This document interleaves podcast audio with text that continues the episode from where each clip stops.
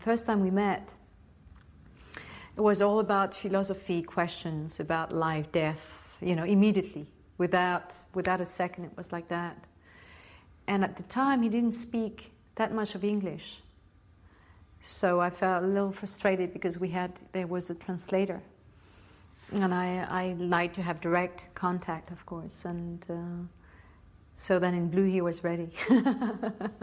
My agent told me actually very recently that he said, you know, if Juliet can't make this movie, uh, I don't want to do it. And that I didn't know, or I didn't remember. um, so for me, um, there was a question at a certain moment because Spielberg just asked me for Jurassic Park, and I wanted to work with Spielberg at the same time. I felt so related to Blue somehow. So uh, there was a moment I had to make my decision, and so that was that was it. When I read the script, you know, I I was amazed in a way that he proposed me the, to play this character because of a very close friend friend of mine had the same kind of story somehow because uh, she lost her um, son and, and um, husband, not in a car accident, but uh, in different circumstances. And, and of course, because I helped this, this friend, you know, try to uh, come back to life somehow, uh, was completely re- related to that story because of uh, the friendship I had with this woman. So for me, my preparation was already there.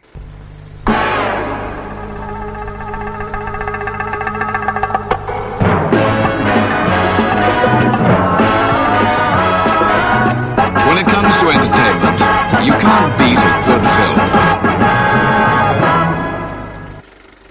Goedemorgen, goedemiddag, goedenavond of wanneer je dan ook luistert. Welkom bij weer een nieuwe aflevering van Inglorious Rankers, de podcast waarin we films ranken. Van franchise tot filmjaar, van acteur tot regisseur.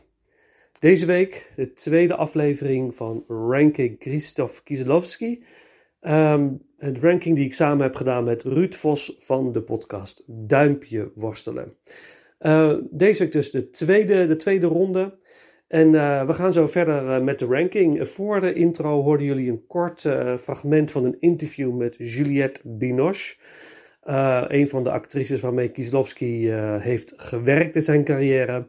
En wel in de onvergetelijke classic Trois Couleurs Bleu. Um, en uh, we gaan zo starten met de ranking. Maar voordat we dat doen, eerst een kort stukje muziek uit de Decaloog. Decaloog nummer 3. Muziek van Zbigniew Preisner. En dan op naar deel 2, ranking Christoph Kieslowski.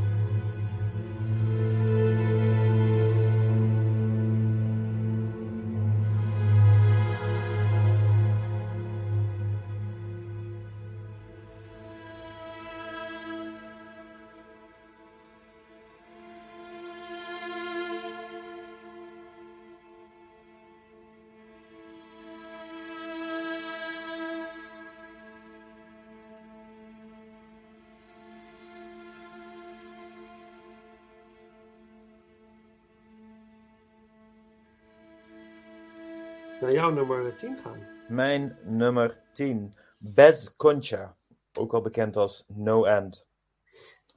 Dit is een. eh, nou ja, toen ik begon hieraan had ik eer, ehm, eerst een paar van zijn latere weken gezien. Daarna wat van zijn vroegere weken. En ik was toen ook echt heel erg benieuwd van...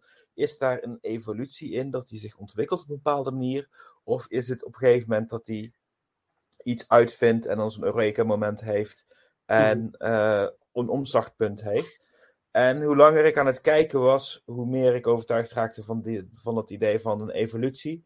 En toen zag ik No End en ik zag in twee shots, hier is hij geboren. Dit is, dit is later, later Kieslowski. Dat begint hier.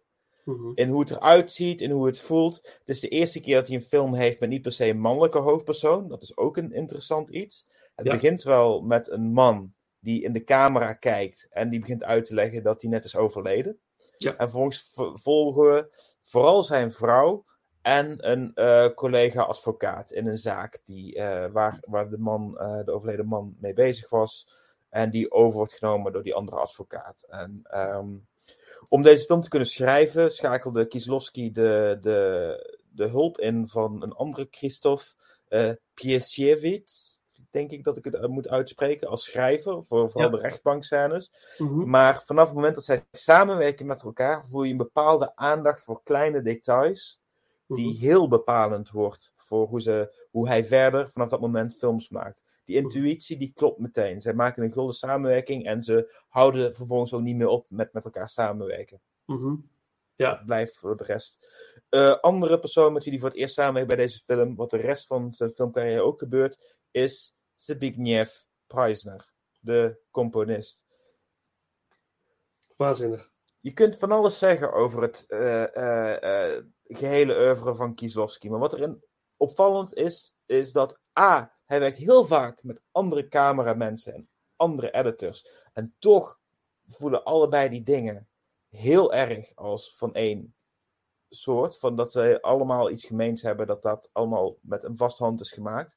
Daar voel je in dat Kieslowski kan bepalen, als, als auteur zou je kunnen zeggen, als auteursregisseur, van hij heeft een hele erg duidelijke stijl. Maar het is wel op het moment dat hij met deze schrijver en deze componist gaat samenwerken, is dat omslagpunter. Of dat dat, wat, daar het causale effect in is, dat, dat kun je altijd afvragen. Maar vanaf dit moment zit hij perfect in zijn vel. Vanaf hier is het altijd zo. Tenminste, in het proces van maken. Want Mhm. dat is ook nog zoiets. Als hij deze film uitbrengt in eh 19... eh, ze- nee, eh 85 85, ja. ja. Ja. Dan ligt er een film van hem nog op de plank. De laatste film die hij zelf heeft geschreven in zijn eentje. Ja. Namelijk Blind Chance. Ja. Die is vier jaar op de plank blijven liggen, omdat daar dingen in zitten, met onder andere politiegeweld, dingen rondom staking, et cetera, waarvan de, de overheid zei van, mag je niet laten zien. Dus die heeft vier jaar op de plank gelegen, is toen vermangeld uitgebracht, is later hersteld Ja. in zijn, eh, in zijn eh, oorspronkelijke versie, zover dat kon. Eh, met behulp van onder andere Martin Scorsese, Scorsese die het uitbracht in een, in een reeks van Poolse meesterwerken. Mhm. No End is de eerste film die hij dus eigenlijk daarna heeft gemaakt. En daar, daar, ja, daar valt eigenlijk alles op zijn plek. Maar toch is het wel een film die qua verhaal binnen dat deel van zijn oeuvre voor mij wat minder deed dan sommige andere dingen. En omdat ik hem ook op een paar andere plekken wat minder ehm toonaangevend en wat minder significant vond voor zijn oeuvre als geheel, heb ik hem toch maar op eh, nummer 10 geplaatst en niet hoger.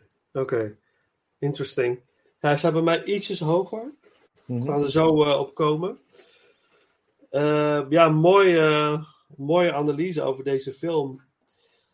Ja, ik ga er zo wat meer over vertellen. Laten we dan nu eh, inderdaad eh, luisteren naar een, eh, een stukje muziek uit No End. Hè, dat is de, de, zo, kun je nog een keer de Poolse titel uitspreken, Riet? Voor? Bez Concha. Bez Concha. Ik zei Concha, hè, niet Kontje. Nee, laten we dat vooral Ja. helder Dus hebben. het, het is geen beige kontje. Nee. Bez Concha een stukje muziek eh, uit deze film. En dan over naar mijn nummer 10. Mm.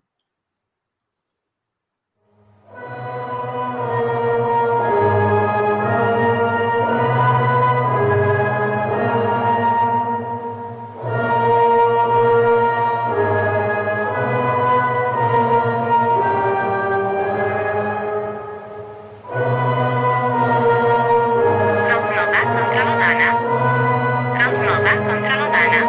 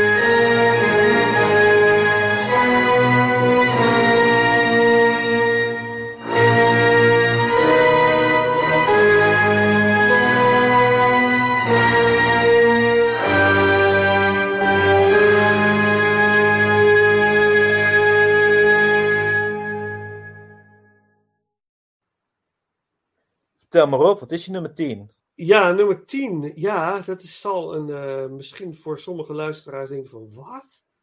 Staat die op 10? En eh, ja, als ik het zo bekijk, ja, het is toch een beetje, maar alles gaat een beetje altijd met pijn in mijn hart als het goede films zijn. Maar Mhm. ik heb op deze, fil- op deze plek staan Trois Couleurs Bleu. Oké, Ja, ja. En dat, een, een eh, grote lieveling van veel mensen. Ja, een grote lieveling van veel mensen, dat, dat weet ik. En het is ook echt een waanzinnig mooie film. Daar laten we dat Mhm. eh, even eh, eh, duidelijk hebben. Met Mhm. ook ehm, misschien wel de beste soundtrack van alle Kieslowski-films. Mhm. Wel, de nummer 1 vind ik dan net weer iets daarbovenuit steken voor, voor mij straks. Het is het eerste deel over de, de, de drie kleuren trilogie van Kieslowski. Eh, Ja. Liberty, Equality en Fraternity. Eh, ik denk dat als een Fransman je dit hoort zeggen, dat hij eh, in je gezicht zal spugen. Ja, dat mag hij ook doen. maar het is. Het, het is. eh, Het, het, eh, ehm, het, gaat, het is een film over, over verlies. Over het, het omgaan met het verlies van alles wat je dierbaar is. En Mhm. eh, eh, eh, jouw weg opnieuw vinden in, in het leven. Dat is een beetje waar de film eh, eigenlijk in grote lijnen over gaat. Nou ja, aangezien het thema vrijheid is in deze film, zou je het ook kunnen zeggen dat, dat zij tegen wil en dank volledig vrij wordt gemaakt van Ja. bepaalde dingen in haar leven. Ja. En vervolgens gaat ze daar zelf op eigen houtje nog verder in. Ze maakt zich nog vrijer van van alles. Ja, ja dat, maar is de eerste hè, dat- is... Ja. Dat is wat erop volgt. Hè? Ja. Dat inderdaad verlies ook kan leiden tot een bepaalde vorm van, van vrijheid. En dat je dat moet leren, dat leren accepteren, dat dat zo is. En dat Hm. jij ook eh, zonder dat wat je misschien dacht als jou, dat waar je niet zonder kon, dat je toch zonder kan en als individu ehm, verder kan. Eh, dat, dat vond ik heel mooi. En dat ze ook schoon schip maakt met haar verleden en vrede sluit met een aantal zaken. In deze film vond ik heel bijzonder. Hm. En dat is uiteindelijk ook de. Want haar, het gaat eigenlijk over een vrouw die eigenlijk haar gezin verliest, hè? man en kind. Mhm. En ehm, haar man is een componist. En Ja. hij heeft eigenlijk een, een werk wat nog niet af is. Ja. En eigenlijk blijkt dat zij eigenlijk degene is die soort van. soort van de muziek. Oké, oké. het, ding is, het ding is, ze laat het volledig in het midden. Het maakt Ja. niet uit of dat, of, dat, of dat hij het heeft geschreven, of dat zij het heeft geschreven, Dat is waar. of dat ze het samen hebben geschreven. Dat is waar. Ik, Wat ik, wel zo ik, is, Ik, is... kreeg dat een beetje. Ik voelde dat een beetje. Ja. Maar, even vertel. Het wordt, expres, het wordt wel expres een sprong. Ja. We- we- weet je wat meer over hoe dat deze film tot stand is gekomen? Vertel. Dit is een film die volledig in de edit is geworden zoals die is geworden. Er zit een verhaallijntje in met een journaliste die eh, dat idee gaat napluizen. Van, Mhm. eh, die, die, die gaat haar interviewen en stelt op een gegeven moment de vraag van... Klopt het dat jij dit werk eigenlijk hebt geschreven? Ja. Iets wat vaker zulke films... Er zijn wel meer films, ook zeker in de laatste jaren, vooral met, met schrijfsters van boeken en zo, waarin dat een ding is. Op een bij vrij interessante manieren. Eh, ook wel zoiets met schilders. En, je hebt van alles. Ehm, maar voor de rest, in de rest van de film speelt niet meer een grote rol. Terwijl het eigenlijk zou dat de hoofdlijn zijn in de film. Dat zij dat leven onder de loep gaat nemen op basis hiervan. Maar simpelweg doordat Kieslowski zo blij was met eh, de, de, de actrice Binoche.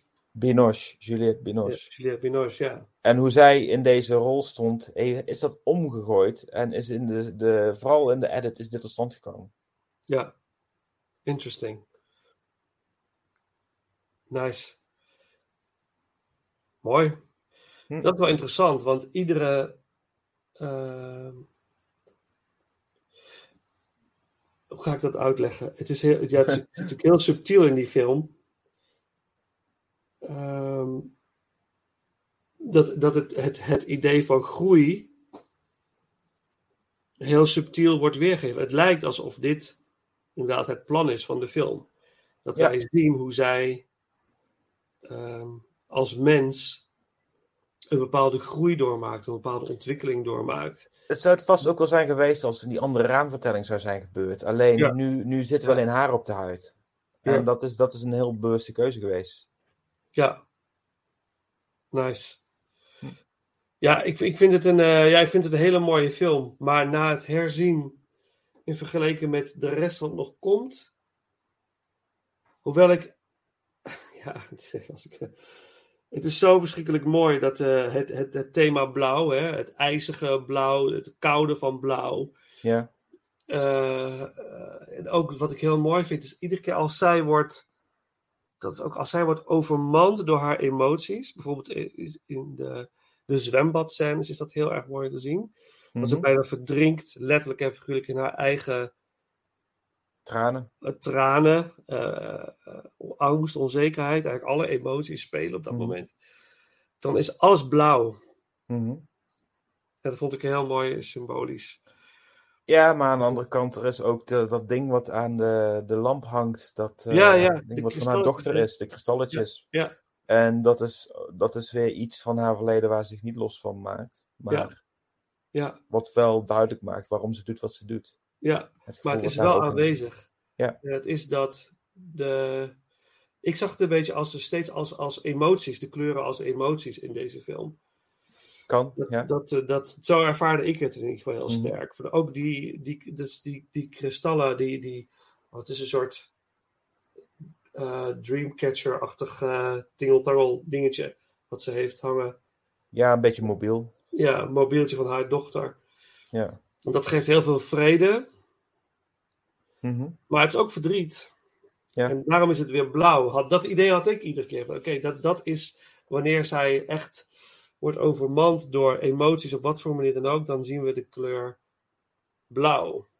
Nou, eigenlijk zie je in bijna elke, elk shot van de film zie je wat blauw. Dat is in alle drie deze films. Bijna elk shot van white Ja. zit iets wit. Bijna elk Ja. shot van red zit iets rood. Ja, ja. En het is ook Ja. een soort van thema over de film heen. Alleen het wordt misschien wat meer benadrukt wanneer dat bepaalde emoties belangrijker zijn. Precies. Aan de andere kant gaat de film er ook heel erg over hoe dat ze die emoties voor een deel wegdrukt.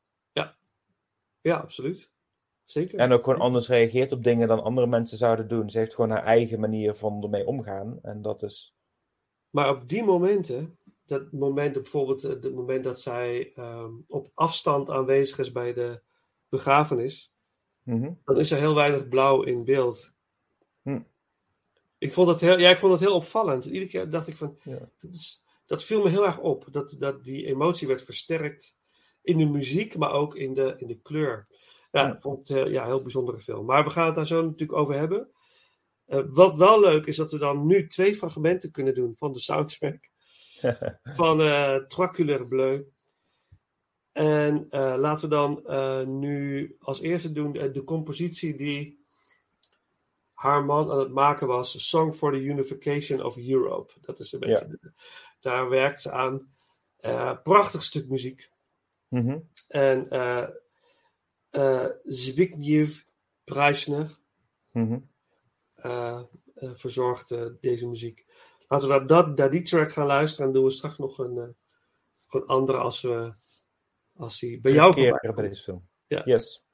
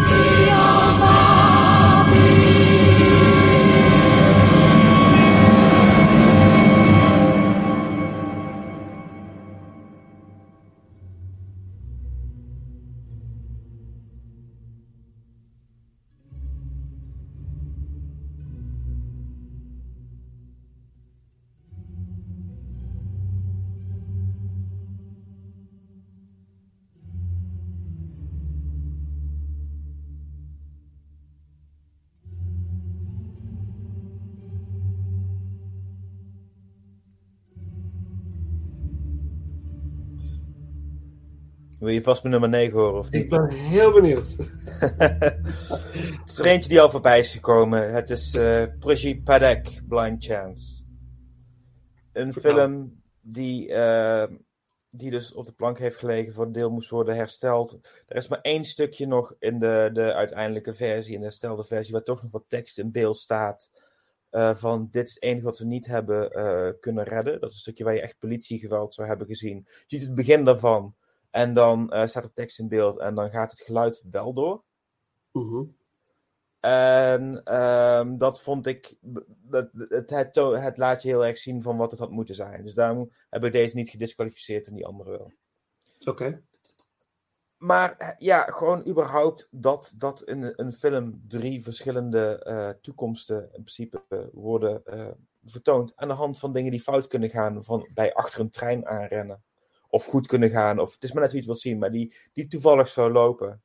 En dat het tot drie hele verschillende uitkomsten leidt op een heel overtuigende manier, vond ik wel interessant. De ene Ja. keer vindt hij religie, de andere keer vindt hij de staat, en de derde keer vindt hij een eigen Ja. weg, zou je kunnen zien. Ja, ja. En alle drie he- heeft zijn voordelen, alle drie heeft zijn nadelen. En, ehm, het is, het is, het is hij, ja, in de derde staat hij ook het meest stil bij, bij hoeverre dat hij. eh, dat dat voor hem, eh, dat, dat, dat, dat van alles kleine details hadden anders kunnen zijn.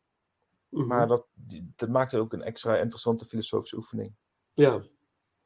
En ehm, het allerlaatste einde, voel je het aankomen? Ik ga niet zeggen, vragen zeggen wat het is, maar voel je het aankomen? Eh, ik denk het niet. Jij wel? Ik, ja, Ja? Oké. Ja. Ja. ja. Gewoon door, door de setting vlak van tevoren en ook zeker de terugverwijzing naar een van de andere twee verhaallijnen. Dat Ja. van, ah, oké. Ja. Maar ik vond het wel het meest passende einde. Ja. Ja, dat sowieso. Dat ben ik met je eens. Ja, we mogen niet te veel over zeggen natuurlijk. Over het, be- het bewuste einde. Nee, dit, dit, dit- Ja. dit is een van de weinige keren dat dat wel echt een spoiler zou zijn. Ja, Ik ben ook benieuwd of dat je de film zou kunnen zien in een andere volgorde. Dat je twee verhaallijnen met elkaar swapt, of dat het dan nog steeds zo'n impact heeft. Ik denk dat het dat wel anders zou zijn. ik denk het ook. Hm. En ik als, wat ik nu over Kieslowski weet, is dat het heel bewust op deze manier is gedaan natuurlijk. Ja. Ah, interessant. Heb ik het einde zien aankomen? Het is wel een goede vraag hoor. Hm. Ik heb er helemaal niet over nagedacht. Hey, en het is nog steeds maar één van de drie eindes. Dus eh, het komt ook weer op een andere manier eh, op zijn pootjes terecht. Ja. Interesting. Nou, wel interessant voor, de, voor degene die luistert, die de film heeft gezien. Zag je het einde van deze film aankomen? Ik ben benieuwd wie deze film überhaupt heeft gezien, die, die luistert. Ik kan het me heel erg afvragen bij Ja. eh, zeker eh mid-tier Kieslowski. eh, als je kijkt zo halverwege zijn carrière, dat waren toch... eh, ja, ze zijn wel te vinden in vrij mooie kwaliteit en zo. Maar het is, het is nog steeds eh, niet, niet echt het meest te vinden. Ik denk dat als mensen van iets hebben gehoord, dat vooral de trois couleurs is, vooral de decaloog is en camera buff, omdat hij ook nog best Ja. wel een flinke reputatie heeft. Ja, ja, ja. Nou, ik zag wel. Ik, ik heb natuurlijk al. eens- Ik, ik verzamel oude bioscoopagendas natuurlijk. En ik zag Mhm. inderdaad bij een agenda van 1987, Nijmegen, Cinemarienburg, dat hij inderdaad eh, heeft gedraaid een tijdje. Awesome. In eh, Blind Chance, ja. Ja, dus dat was wel echt toen hij eh, alsnog uitkwam. Ja, ja en echt in, dat jaar ook. Ik heb het even Ja. opgezocht. Ja, nou, het is in 87 dat hij internationaal is uitgebracht. Oké, ja. Maar 83 gemaakt, 85 kwam eh, No End uit, 87 is Blind Chance alsnog Ja. uitgebracht. Ja, Maar niet dan op de manier waarop die bedoeld was. precies. Ja. Voor jou dus nummer 9. Dat is mijn nummer 9, dus Nummer wat is de jouwe? Eh, ja, Blind Chance hebben we net al een stukje muziek over van Blind Chance gedaan. Dus ja, mijn nummer 9 is eh, personeel. Hm. Eh, we hebben natuurlijk net al, eh, ja, ik wil niet, zal niet te veel weer gaan uitweiden over mijn theaterverleden. Al die, maar dat is natuurlijk wel een soort, dit is wel waar ik kan me identificeren met wat er gebeurt. In zekere zin. Ja, jij was, eh, je ging weer helemaal terug naar je gloriedagen dat jij de, thea- dat jij de decorbouwers onderdrukte. Ja, nou dat viel wel mee hoor. Dat viel wel mee. Dat je ging zeggen, wie heeft dit kostuum gemaakt? Ja, dat trouwens wel, eh, dat vond ik wel. ehm, ja, er zit een scène in die film inderdaad dat eh, hij is dus kostuummaker. Mhm. Hè, Romek is, eh, eh, gaat als kostuummaker werken in, in het theater. En op een gegeven moment is er een, is er een kostuumfitting in licht van het podium. Dat is een gangbaar ding, daar gaan mensen in het licht staan. Ja. Je make-up, je, je kostuum, en dan gaan ze kijken van oké, klopt het allemaal? En, is dat... Mhm. en dan En de blijkt... kostuumfitting wordt een kostuumfitty. Ja, wordt een kostuumfitting en dan wordt het kostuum blijkt dus niet goed te zitten bij een bepaalde eh, hoofdrolspeler, Ja. zanger. En wat er dan gebeurt, eh, toen dacht ik, ja, dit is, dit is echt nasty wat er gebeurt, want je bent in een ontzettend kwetsbare positie. Hij staat daar in zijn eentje naast de grote ster van de productie eigenlijk. Eh, Ja. die eigenlijk alles kan maken wat hij wil. Hij kan alles Mhm. maken. Die power heeft hij, die macht heeft hij. Mhm. En hij maakt eigenlijk eh, hij maakt hem helemaal af. Niet Romek, maar zijn collega wordt helemaal, eh, helemaal afgemaakt. Terwijl daarvoor in de kleedkamer dezezelfde acteur heel amicaal was. Hm. En grapjes maakte met iedereen. En vriendelijk. En helemaal blij was met zijn kostuum. En Ja. vond het allemaal wel best. En daar op het podium, eh, onder het oog van de regisseur, is een aansteller. is het een aansteller. Verschrikkelijk. Maar, dat denk jij als kijker van, doe normaal, vent. Ja. Maar eh, die, die man wordt verschrikkelijk in zijn hemd gezet. En, Maar zijn reactie erop vind ik fantastisch. Ja, ja, briljant. Ja, briljant. Ja, e- echt briljant. Hij blijft op een bepaalde manier heel stoïcijns en heel, eh, eh, ja, heel krachtig. Heel krachtig. Ja, die, die, laat- die theateracteur die laat zien van, zit er strak, kijk maar, zo op die manier maakt Ja. hij een pak kapot. En die, die, die kostuummaker, oké, prima. Oh. Die maakt ook op dezelfde manier Ja, kapot. ja. Ja, hij laat het bij zichzelf ook. Want kijk, is Ja. kostuum dan ook niet goed gemaakt? Want die, die en ook acteur naderhand, maakt- als die acteur aan het dreigen is van hij moet weg, we moeten hem ons in ieder geval op zijn aangeven dat hij eh, de laan moet worden gestuurd, dan nog steeds blijft hij gewoon zo van, ja, ik snap hem. Ja. Ja, maar dat zie je ook eerder in die film. Dat, dat deze man heel veel bewondering heeft voor, Hmm. voor de acteurs. En, Hmm. eh, en heel veel bewondering heeft voor het vak. En de betekenis van, eh, van het theater, dat legt hij heel mooi uit in een bepaalde, een bepaalde scène. Dat vond ik heel bijzonder. Eh, maar dat idee, vond ik, die scène vond ik heel ingrijpend. Want het is een feit, als je als acteur gaat repeteren op een podium. Mhm. Überhaupt als acteur, in dit geval werd de, de, de, degene die de kostuums maakte eh, afgemaakt. Maar je staat in het licht, in je eentje. Mhm. En je wordt volledig onder vuur genomen. Dus je, je bent super kwetsbaar. Dat doet mentaal doet dat iets met je. En ik vond dat heel, eh, ik vond het heel bijzonder om te zien. Ik vond dat al die aspecten zitten in, die, in deze film. Alle aspecten op het gebied van theater vind je eigenlijk terug. Ja, acteurs zijn knijtergek. Dat is de main takeaway van, eh, It's true. van dit. It's true. Ja, ik kan er niks anders zeggen. Het is gewoon feit. Ja, ja, het is echt waar. Het is echt- raar. Ja, ja echt serieus. Maar dat, dat eh, ja, maar eh, ook weer het fenomeen macht. Hè? Je bent in een bepaalde positie, dus jij hebt de mogelijkheid om je, om anderen onder controle te hebben. Jij bepaalt eigenlijk het lot van iemand anders. Ja. En dan zie je wat dat met mensen doet. Mhm. Ja, soms ben, ik vind het best wel eng. En ik vond het in deze film heel erg, kwam heel dichtbij voor mij. En ineens denk ik, oh ja, dat is, ja, dat is eng. Als iemand die positie heeft en jou eigenlijk volledig kan, eh, kan afmaken. En Ja. het einde van de film,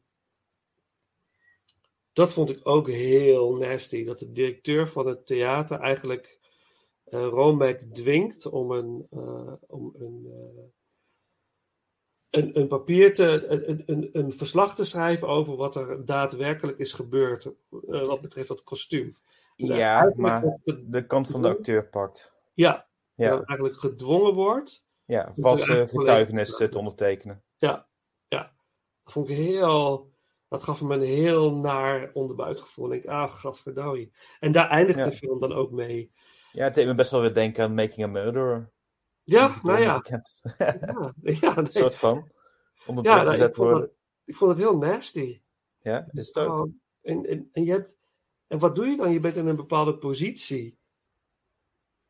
Ja, als ik dat niet doe, dan verlies ik mijn positie hier binnen het theater. Ja. Dat is gegarandeerd wat er gaat gebeuren.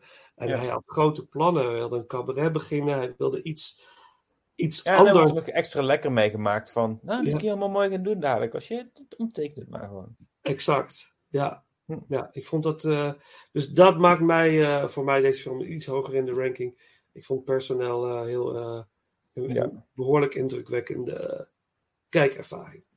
Ja, het eindigt nog lekker met een stukje Faust. Ja. Ja. Nice. Hm. Ja, maar geen Ja. muziek. Wat zei je? Geen muziek. Geen muziek, Dus we helaas. gaan naar jouw nummer 8. En met 8 komen we wel weer bij muziek uit. Want 8 bij mij is Bleu. Ah, oh, dat is niet zo, scheelt niet zo heel veel. Nee, scheelt inderdaad niet zo heel veel. Oh, nice. Vertel. Dus, eh nou ja, ehm, het, is, het is een van de drie films die ik al zo eerder had gezien. Ik had ooit Le Trois Couleurs gezien, jaren geleden. En Hmm. dat is, dit is de film waarbij ik het meeste zoiets had van... Ik wist niet precies hoe ik me erbij voelde, maar de film zelf was een beetje weggezakt. Mhm. En ik maakte nu ook weer de keuze om de Trois Couleurs redelijk aan het begin te kijken. En ik heb vandaag het plot van deze film weer een keertje moeten teruglezen. Om weer even alles te, eh, weer een beetje erbij te halen. Ja. Hoe zat het nou ook alweer allemaal? Want wat gebeurt er ook alweer allemaal in? Ja. Ik weet welke ontwikkeling, ontwikkeling zij erin doormaakt. Ik weet wat de conclusie is van het verhaal. Maar Mhm. ik moest toch even opfrissen van... Oké, hoe zat het ook weer allemaal? Mhm. En dat vond ik jammer. En daarom had ik zoiets van, nou, dan zet ik hem toch maar wat lager. Ik had de Mhm. neiging eerst om hem wat hoger te zetten. En nee, ook zeker dankzij Binoche, die fantastisch speelt en ook een hele moeilijke rol eh, neerzet. Ja. Eh, het is ook de, de eerste film eh, in onze beide eh, rankings waarin een, een, een, een thema wat in de laatste weken van Kieslowski zit, naar voren komt. De Nederlandse componist van Budemeyer. Ja, dat is true. Ja, dat Ja. klopt. Ja. Ja. Ja. Gerenommeerd componist natuurlijk in de films van Kieslowski, want de man bestaat niet. Het is gewoon muziek van Preisner. Ja, Die is toe, wordt toegeschreven aan Von, von Budemeyer. Ja. Maar het zit hierin, het zit in eh, La Double Vie de Veronique. En eh, de allereerste keer dat we er iets over horen is in de Decaloog. ja. Ja, in is Double Vie de Veronique, ja. De Concerto a mi mineur. Ja, ja, mooi, ja. Hm. Maar wat deed deze film met jou verder?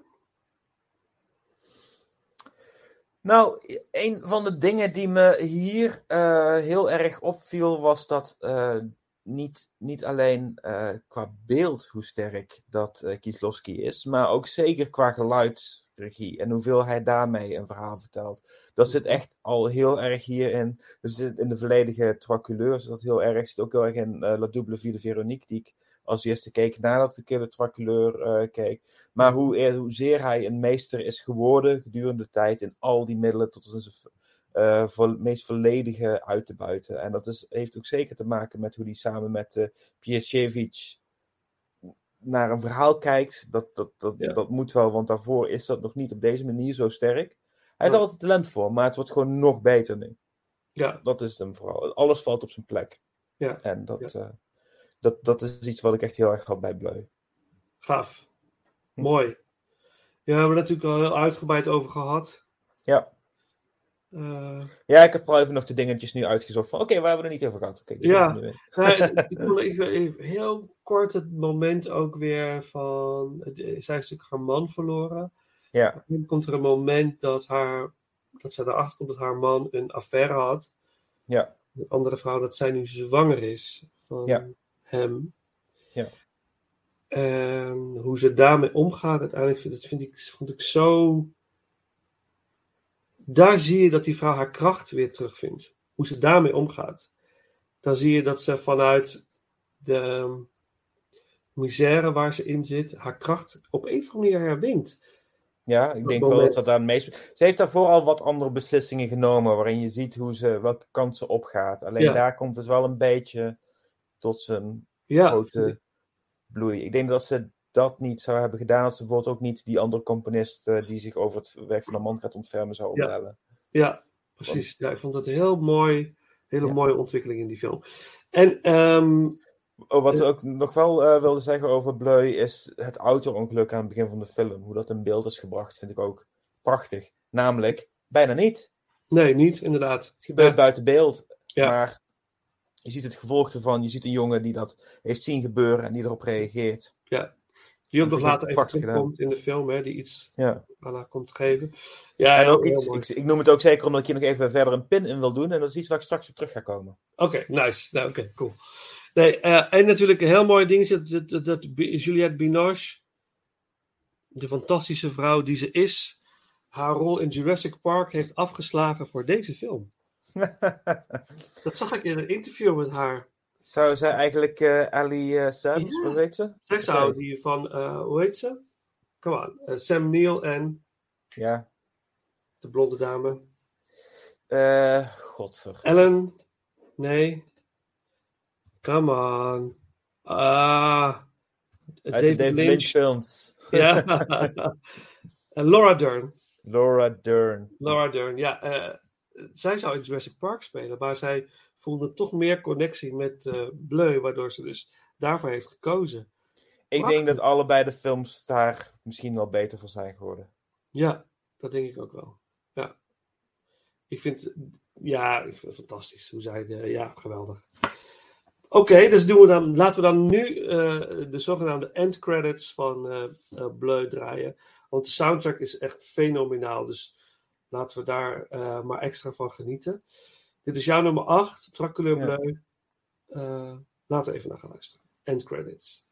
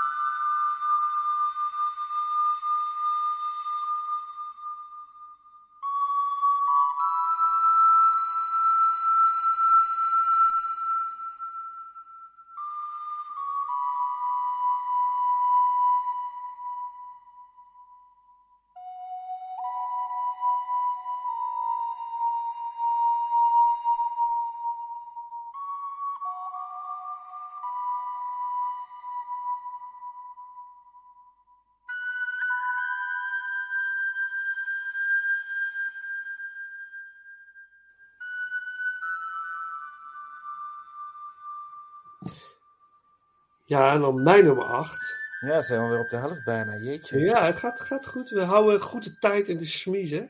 Ja. Eh, op Ik, heb, ik heb eh, hier een flinke smies en daar heb ik de tijd in geduwd. Bam. Oh, oké. Nou hou ik hem erin. Hou hem vast.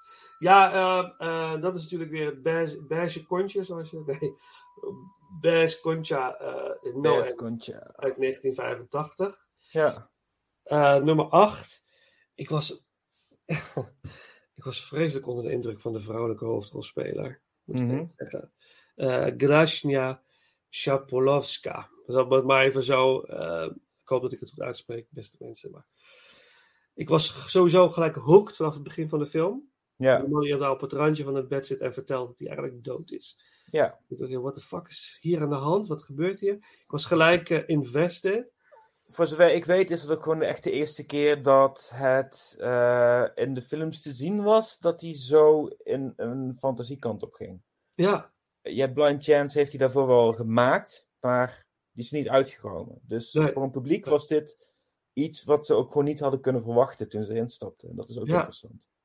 ja ik, vond, ik, ik was eh, meteen invested in deze film. Ik was ook gelijk, eh, bleef hooked. Maar Mhm. een, een heel groot deel echt door de hoofdrolspeler. Ik vond, ze komt natuurlijk veel vaker terug, hè? En nog in films die gaan komen ook. Mhm. eh, deze actrice. Ik vond haar zo. Ik vond een bijzonder mooie vrouw, maar ook heel.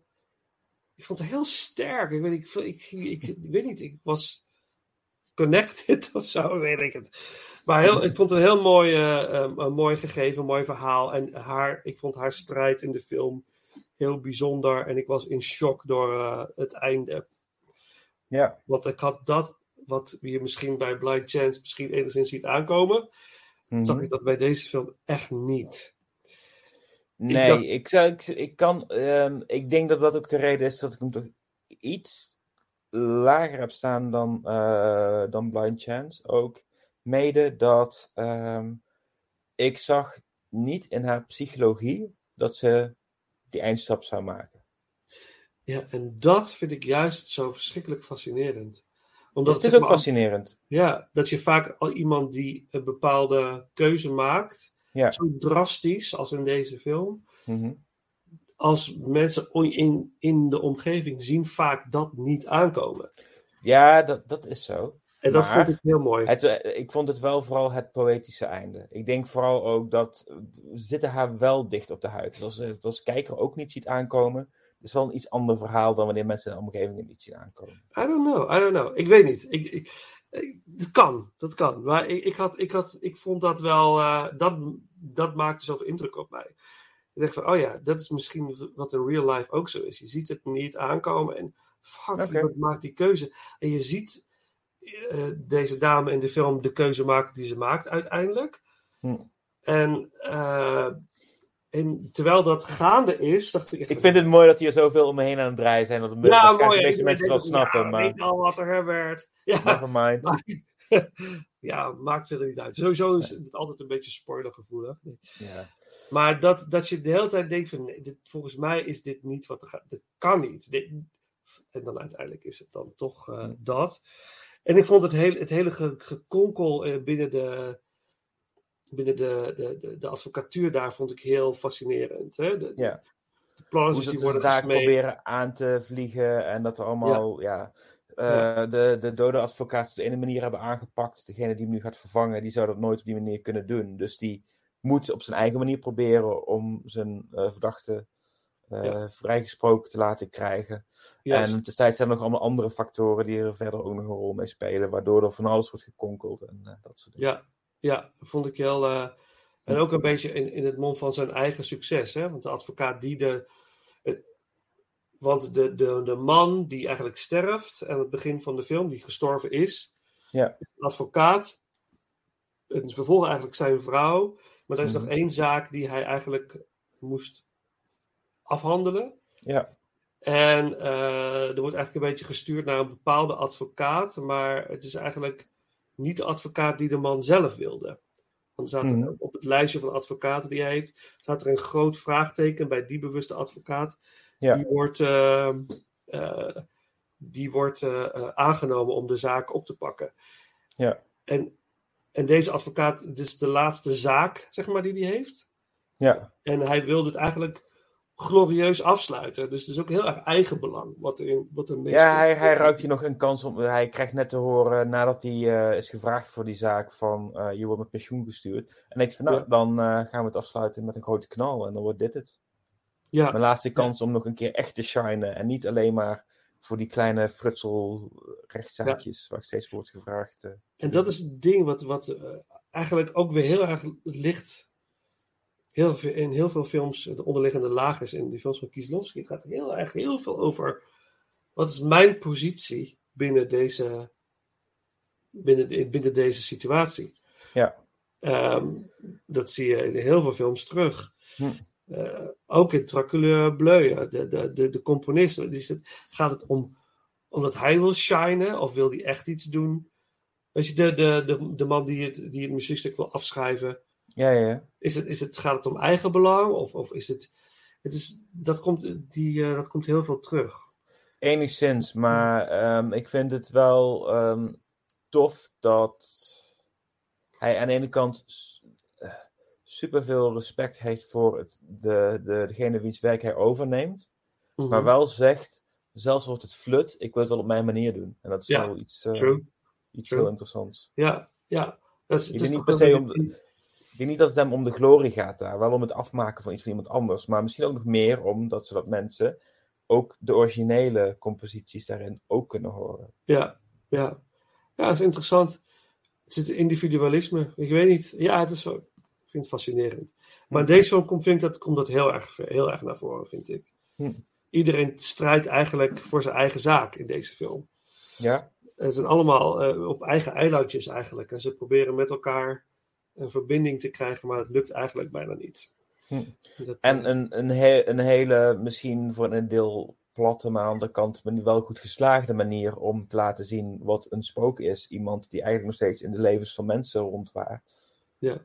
Die, die Ja. gewoon niet is verdwenen, ook al is hij lijfelijk wel verdwenen. Hij Zo. blijft terugkomen, hij blijft gezien worden, vooral door zijn vrouw en door de verdachte. Ja, ja. En, ja en eh, ook inderdaad de aanwezigheid, maar ook de, de, dat als iemand sterft, inderdaad, dat diegene altijd aanwezig blijft. Er is een soort van residu achter, ja. Ja, de wensen, de, de gevoelens blijven bespelen in jou als, eh, als nabestaande. Ja, heel, heel interessant. Heel interessant. Ab- ik vind het absoluut een hele mooie film. Dus ik, eh, voor mij no end op nummer, op nummer 8. Ik Ja. heb net al een muziekje gedaan. Ja. Dus eh, ik stel voor dat we naar jouw nummer 7 gaan. Mijn nummer 7, het was jouw nummer 11. Het is Camera Buff, Amateur. Aha! Ja. Dit is de hoogst gepla- geplaatste eh Kieslowski eh, in mijn lijst. En het is ook wel echt dat ik... De, ik voel dat persoonlijke van hem daar zo erg in. Dat, dat, dat, dat gewoon kunst moeten maken. Ook al is, heeft hij nog wat van de, de, de, de scherpere randjes van zijn vroegere werk. Eh, het is niet zo goed gefocust als hij later is. Maar eh, je voelt wel met die hoofdpersoon mee. Je voelt ook met de mensen om hem heen mee. En eh, het verschil dat hij maakt in andermans leven. Dat is ook iets wat heel mooi is vormgegeven daarin. En daarom wil ik hem ook zeker hoger zetten. Camera. Buff wordt vaak genoemd als de film waarmee die internationaal voor het eerst werd gezien door mensen. En eh, in ieder geval echt al eh, werd gewaardeerd op een eh, hoger niveau. Van tevoren eh, zijn werk, zoals bijvoorbeeld The Calm en The Scar en al die dingen die in het buitenland te zien waren, daar reageerden mensen nog een beetje op van het werkt niet helemaal en dat soort dingen. En ze keken een beetje voorbij aan zijn talent. En met Camera Buff was het ineens zo dat iedereen retrospectief alleen nog maar lovende woorden over hem had. Dus dat, daar zegt hij ook over. Ja, dus dat is duidelijk het verschil geweest. En ineens ben ik wel populair, zo'n idee. Van, je, dan zie je ook een beetje hoe willekeurig waardering eigenlijk is. Mhm, mhm. Ik vind nog steeds enigszins stelling dat wij redelijk eenzelfde, niet qua volgorde, maar wel qua welke films waar staan, eenzelfde onderkant en de bovenkant van de lijst hebben. Ja, Dus ik Ja. ga niet zeggen dat ik het helemaal onterecht vind wat, hoe, hoe eh, filmcritici later makkelijker een voorkeur voor hem hadden dan aan het begin. Maar het wil Mhm. niet zeggen dat hij vanaf het begin af aan al heel veel in zijn mars had. En dat het, eh, absoluut. dat het ook Ja. zeker naar buiten kwam al. Ja, ja, en meer dan die credit kreeg misschien toen. ik vind dat, dat vind ik juist wel interessant. Dat in, in zijn vroegere films, dat je dat talent al ziet. Dat rauwe talent. Dat, dat fascineert me altijd heel erg. Maar Mhm. daar komen we straks nog wel op, op terug. Maar we hebben het natuurlijk al uitgebreid over, over Amator eh, gehad. Heb jij nog bepaalde dingen die je over de film eh, zeg maar kwijt wil? Je denkt van oké, dat moeten we echt nog benoemen wat we niet hebben eh, benoemd. Nou ja, ik heb eh, eh, al bij personeel genoemd dat ik de stijl daar al erg vond lijken op Ken Loach. Nou, hierin wordt het direct geadresseerd. Hij, Ja. er hangt ergens een poster van Kes van Ken Loach. De, Ja. een, een duidelijk voorbeeld. En ook zelfs wanneer dat de vrouw een soort van schrikbeeld van hem heeft van... hij gaat de verkeerde kant op. Dan, dan droomt ze over een havik die iets verscheurt. En dat is True. letterlijk een verwijzing naar de havik uit Kes. Ja, ja. Ja, Kestrel. Wat is het? Het is geen havik. Het is, eh, het is net iets anders. Maakt niet uit. ja. Een Ik moet dat ook weer eens weer gaan, gaan, eh, gaan uitchecken, die films van deze, van Ken Loach. Mhm, Ik ga dat eh, gelijk even ook vastleggen. mhm. Want dat, dat is wel heel fascinerend ook, ja. Ja. Ja, Shakes the Barkley. Ja, ja, ja, ja, natuurlijk. ja. Maar eh, stokoude filmmaker die ook nog steeds werkzaam is, toch ook interessant. Hij Ja. heeft eh, duidelijk nog niet eh, loodje gelegd. Nee, precies. Nee. nee. Hij is inderdaad 2019 zijn laatste. Interesting. Oké, maar eh Amateur voor jou nummer Zeven? 7. Dat is jouw nummer zeven. Ja, mijn nummer 7. Ja, het was even van wat gaat er naar nummer 6, wat gaat er naar nummer 7. Maar ik heb op nummer 7 eh Short Film About Love Mhm. eh, staan. Eh, wederom met deze prachtige actrice die we net ook al bespraken in No End. eh Glashna Zapalowska. Ehm, A Short Film About Love is ook eigenlijk een film die je terugziet in Decaloog. Natuurlijk. Het Ja. is een van de, eh, maar dan een korter, eh, verkort, met ook een iets ander. Ja, en, en de decaloog is hij verkort, ja. Ja, de Decaloog is die verkort, ja. En iets, een iets andere einde. Dus een beetje En ook iets andere volgorde. ja, het is dus, eh, dus je kunt ze echt afzonderlijk van elkaar bekijken. Het is eigenlijk een, een andere ervaring Mhm. bij de films. Ehm, Ik ga maar meteen erbij zeggen, het is mijn nummer zes. Dus we kunnen Oh, het er nice. over hebben. Oké, dan kunnen we daar, eh, daarop door. Ja, ehm, ja ik, ik vond het een hele, hele mooie, mooie film. Het gaat, heel basically gaat het over, over een jongen die geobsedeerd is door zijn overbuurvrouw. Ja. Eh, en in het begin van de film ergens inbreekt en eigenlijk een, een, een soort telescoop, verrekijkerachtig ding steelt. Telescoop. Telescoop. En daarmee gaat hij dus eh, zijn overbuurvrouw begluren. Ja, hij is een gluurder en hij is een stoker. Ja, een stalker inderdaad En ook. Toch, toch heb je bewondering voor, eh, voor zijn gedrag en eh, hoe dat hij het aanpakt. En Ja. zeker voor zijn gevoelens, daar, waar een oprechtheid in zit. absoluut. En uiteindelijk vinden ze elkaar op in zekere zin ook. Ja, maar het is wel eerst een grote botsing, omdat eh, zij, een wat ouder, zij, zij is ouder dan hij. Hij is in, in ja, begin 20, zij is tegen de 40. Ja. En zij is kunstenares en ze is uiterst cynisch over liefde. Ze gelooft niet in liefde, ze gelooft alleen in, in seks en aantrekking. ja, ze is eigenlijk een eh, short eh, one-night stands dame die Mhm. daar haar gerief uithaalt en haar geluk lijkt. Ja. En nu krijgt ze te maken met een, met een jongen die echt soort van echt wel heel veel liefde voor haar voelt. Ja, en haar er op een gegeven moment ook van weet te overtuigen zelfs. Ja. Ja. Ik, ja, ja. Moeten, we dat, moeten we veel vertellen over de inhoud? Ik denk het niet. Laten we verder niet inderdaad verder gaan eh, dan... Laten we sowieso niet benoemen waarom dat, eh, hij haar daarvan overtuigt. Ja. En het mooie, het mooie thema is, het is een beetje, ja, het is een beetje heel cheesy, maar ik moest, dat is heel stom. Eh, maar ik moest een beetje denken aan Moulin Rouge, de film Moulin Rouge. Het klinkt Nou, heel voor een deel snap ik wat je bedoelt, omdat deze film in al zijn heftigheid ook uber romantisch is. Ja, precies. Beter om. Ja, er zit ook zo'n soort zin in de, in, de, in de tekst van in Moulin Rouge van. eh, Bas Eh, Luhrmann. ja, wat is de tekst nou?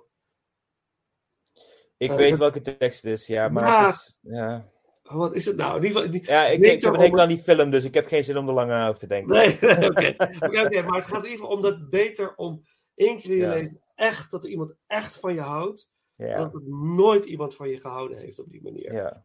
Dat komt heel erg in deze film naar voren. En dat vond Mhm. ik heel bijzonder. Dat die ervaring voor hun beiden heel erg speciaal is in hun leven. Dat het iets doet met hun. Mhm. En dat in het begin lijkt het allemaal heel fout. ja.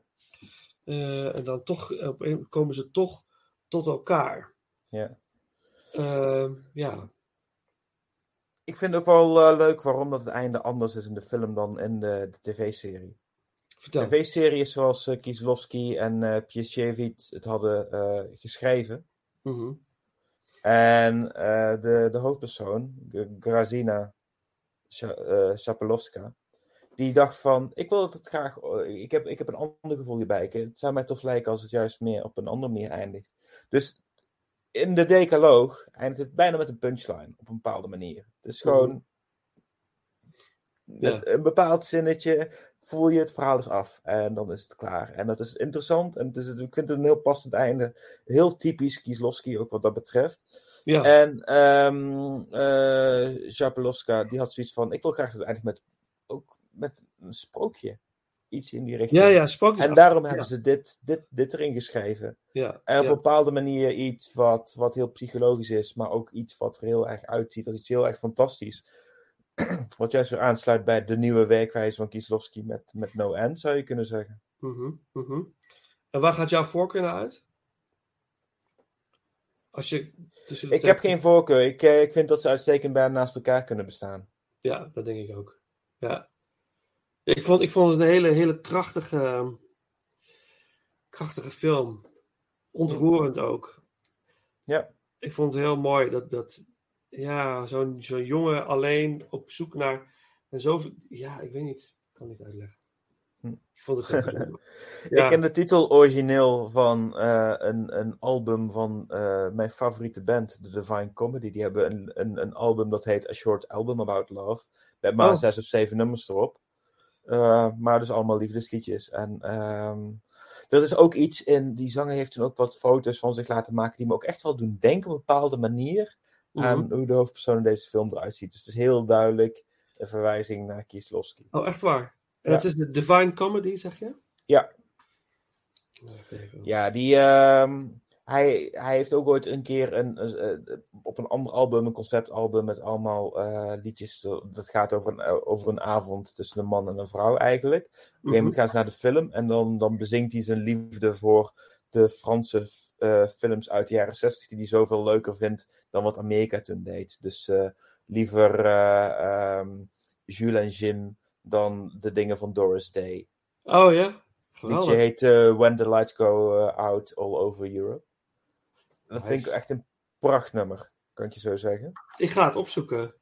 Ja, dat is ook. Ik eh, ehm, ik was ook dol, dol, dol blij dat de eerste keer dat ik, toen ik ze eindelijk zag spelen, dat hij ook dat nummer live deed. Oh, nice. Dat, is voelde, altijd- als een, dat voelde als een momentje voor mij. Wat gaaf. Wat cool. Ja, ik ga het opzoeken. Ik heb het genoteerd. Altijd leuk. En ik ken het niet goed, de Divine Comedy. Dus dat moet ik gaan, eh, dat moet ik gaan uitchecken. Heb je ooit gekeken naar eh The IT Crowd of naar Father Ted?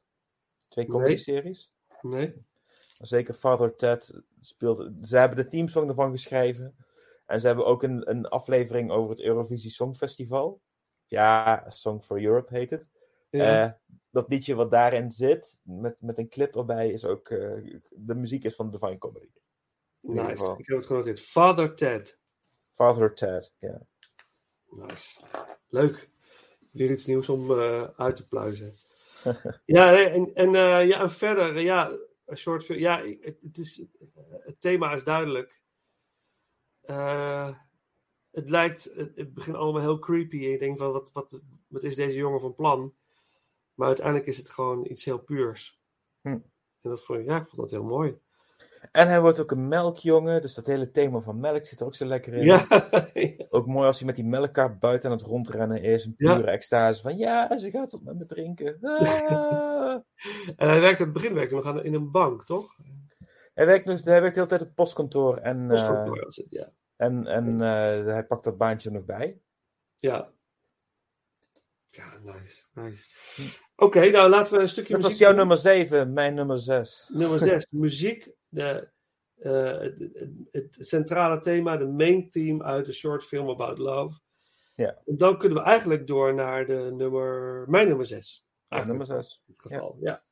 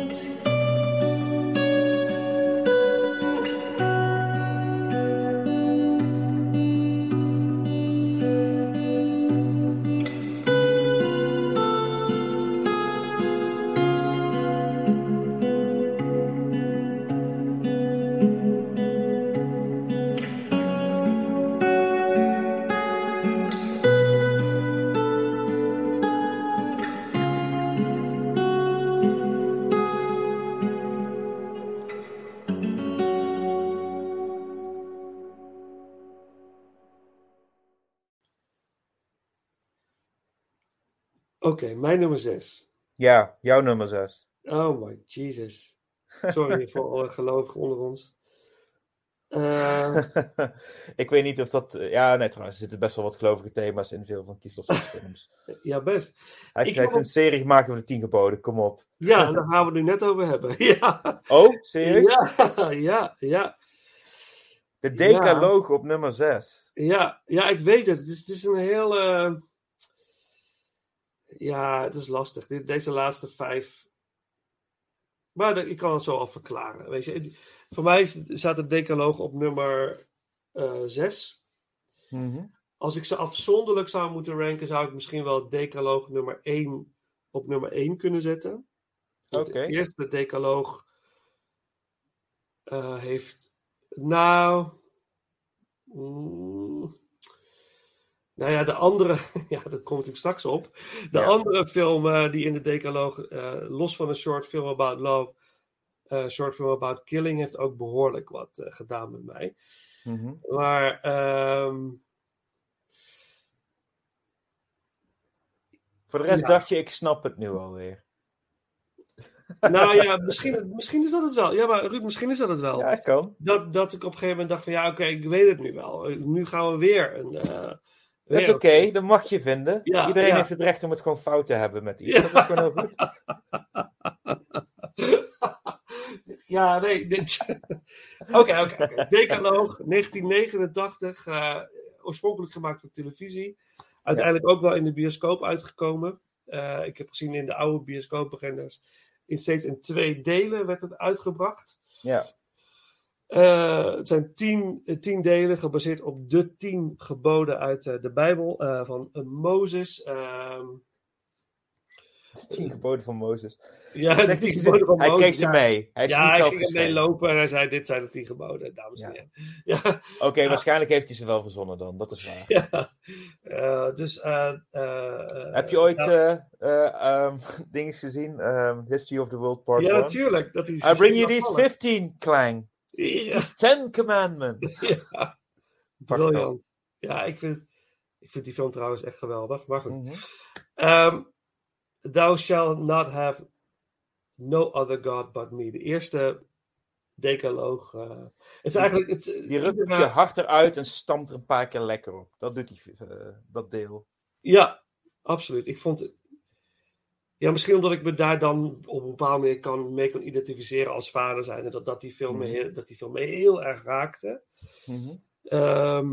Eh, dat zijn tien geboden, dus, dus tien thema's, tien afleveringen. Ja. Eh, allemaal afzonderlijke verhalen die iets vertellen eh, over een bepaald thema uit de tien geboden. Eh Ja. Thou shalt not kill. Eh, remember the Sabbath day eh, to keep it holy. eh, Ja. Honor thy father and thy mother. Thou shalt not kill. Mhm. Thou shalt not commit adultery. Niet stelen. Als je dat soort. thou shalt Ja. not covet their neighbor's wife. Weet je al. Het, het, ja, ik, vind- ik vind het interessant dat je het eh, ook gewoon in het, eh, in het eh, Engels allemaal opdraagt. Ja, Aangezien we zo gewend zijn om hier vooral over gepreekt te worden door Amerikanen, dat dat gewoon helemaal kleurt hoe wij denken over de tien geboden. Dat is een heel mooi statement dat wordt gemaakt met deze podcast. Ik feliciteer je voor deze observatie. Ik weet niet zeker of dat als we het over een Poolse filmmaker hebben, of dat het de allerbeste manier is om het aan te vliegen. Maar dat Nou ja, vergeef ik je volledig als een goed christen, die ik, wat ik niet ben trouwens. Ik ben geen ik trouwens ook niet. Nee, nee, nee. nee het, het, het wordt wel gezien als, als zijn, zijn eh, eh, meesterwerk. Hè? Dat, zijn, Mhm. dat, dat, dat realiseer ik me ook wel, want het is natuurlijk een waanzinnig project wat hij heeft, eh, heeft gemaakt. Dat, dat, dat vooropgesteld. En Ja. ik, ik denk dat al, iedere aflevering ontzettend goed is eh, eh, eh, neergezet. Maar je had gewoon zin om even te vloeken in de kerk. Ik, denk het. Ja. ja, ja, helaas, Mozes. Nee, maar, ja, nee, misschien, Ruud, misschien heb je ook wel echt wel een punt hoor, dat je zegt van dat het me te veel was op een gegeven moment. Dat kan Mhm. echt wel mee hebben gespeeld. en misschien dat ik, als ik het nog eens allemaal herzie, dat het een hele andere plek gaat krijgen. Ik kan wel zeggen, ik had de hoog, grootste druk om dit op tijd ge- gekeken te krijgen. Omdat dit Ja. tien uur is. Voor de rest had ik nog, nog echt wel wat films die ik nog moest kijken, et cetera. Maar ehm, de Decaloog heb ik veel fragmentarischer gekeken dan wat Ja. dan ook verder van het oeuvre. Ik omdat ik gewoon, omdat ik echt het gevoel had van ik moet elk moment dat ik heb om te kijken, soms echt maar vijf minuten aan een stuk, heb ik nodig om dit allemaal gezien te krijgen. En ik snap dat het ook wat dat kan doen met je kijkervaring. Ja. Er kwam nog bij dat ik eerst een eh, versie keek van aflevering 2.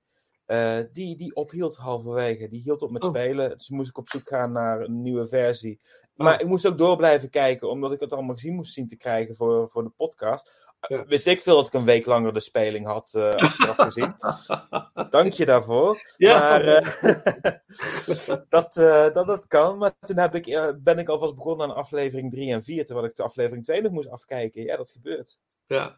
Maar op zich maakt dat niet zo heel veel uit, hè? De, de, de volgorde waarin je het kijkt. Nee, maar ik vind wel, als, als, die, als het zo genummerd is, dat ik, dat, wil ik het wel liefst zien in de volgorde waarin ze genummerd zijn. Ja, ja En snap. niet, niet omdat ik per se, eh, eh, weet ik veel, zo, zo eh, ja, in ieder geval zo, zo daarop gericht ben of zo, dat ik er niet aan kan, eh, eh, dat ik dat, dat patroon niet kan doorbreken of zo.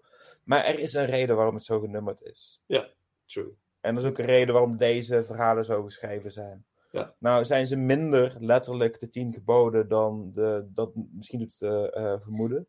Piesiewicz, die had het idee volgens mij van, ehm, dat lijkt me tof om op basis daarvan iets te Ja. doen, omdat hij iets anders had gelezen, wat ook een, een, een contemporaine manier was om daar verhalen over te schrijven. Ja. Zelfs iets van zoiets, zo'n zo'n project lijkt me nu ook tof.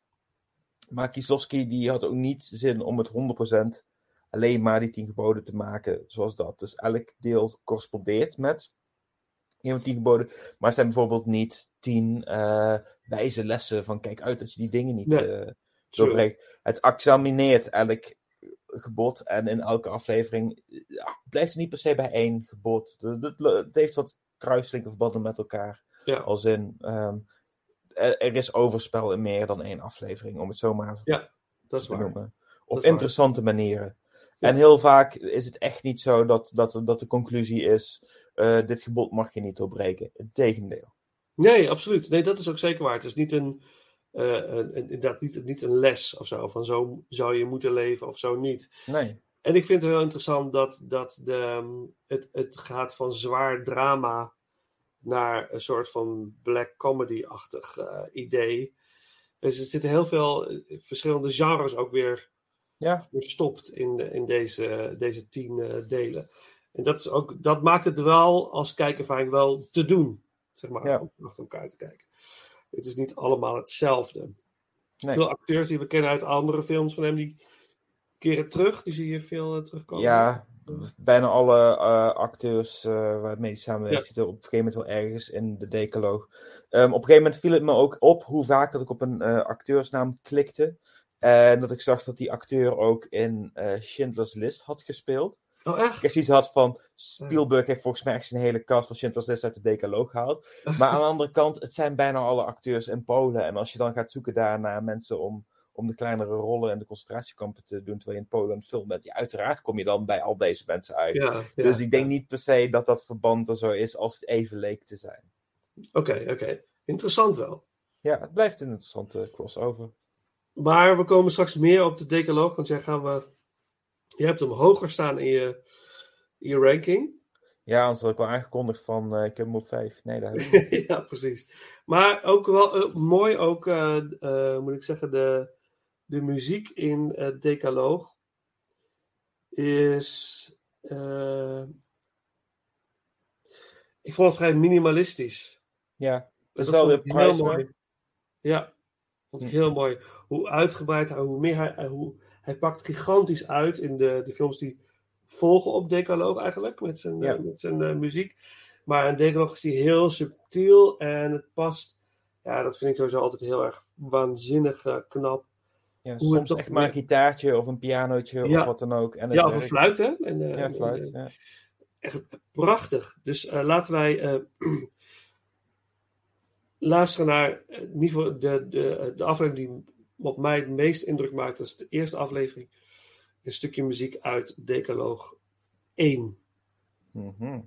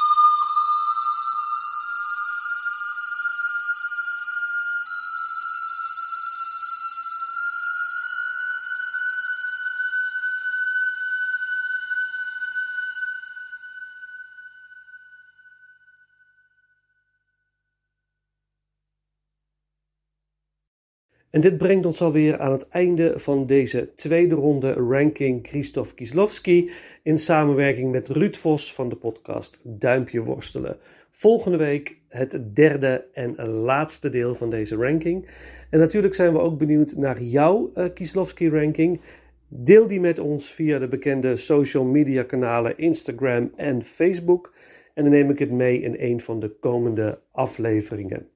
We sluiten deze aflevering af met een stukje muziek van Zbigniew Preisner.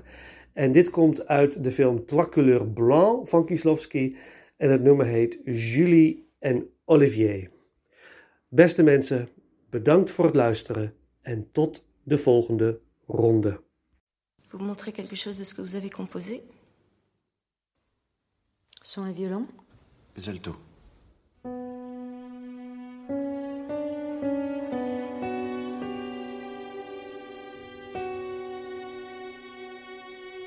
Maintenant.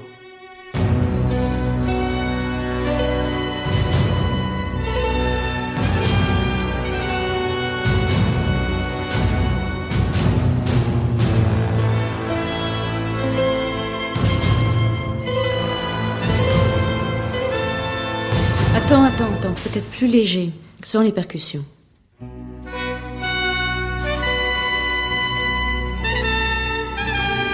Si on retire les trompettes,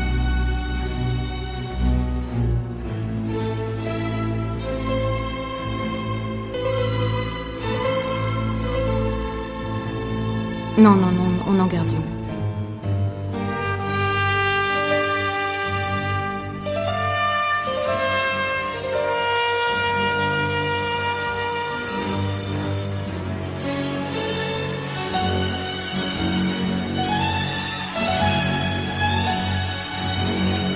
Piano, piano su sul testo. Mhm. Et Au lieu du piano, Oula. là.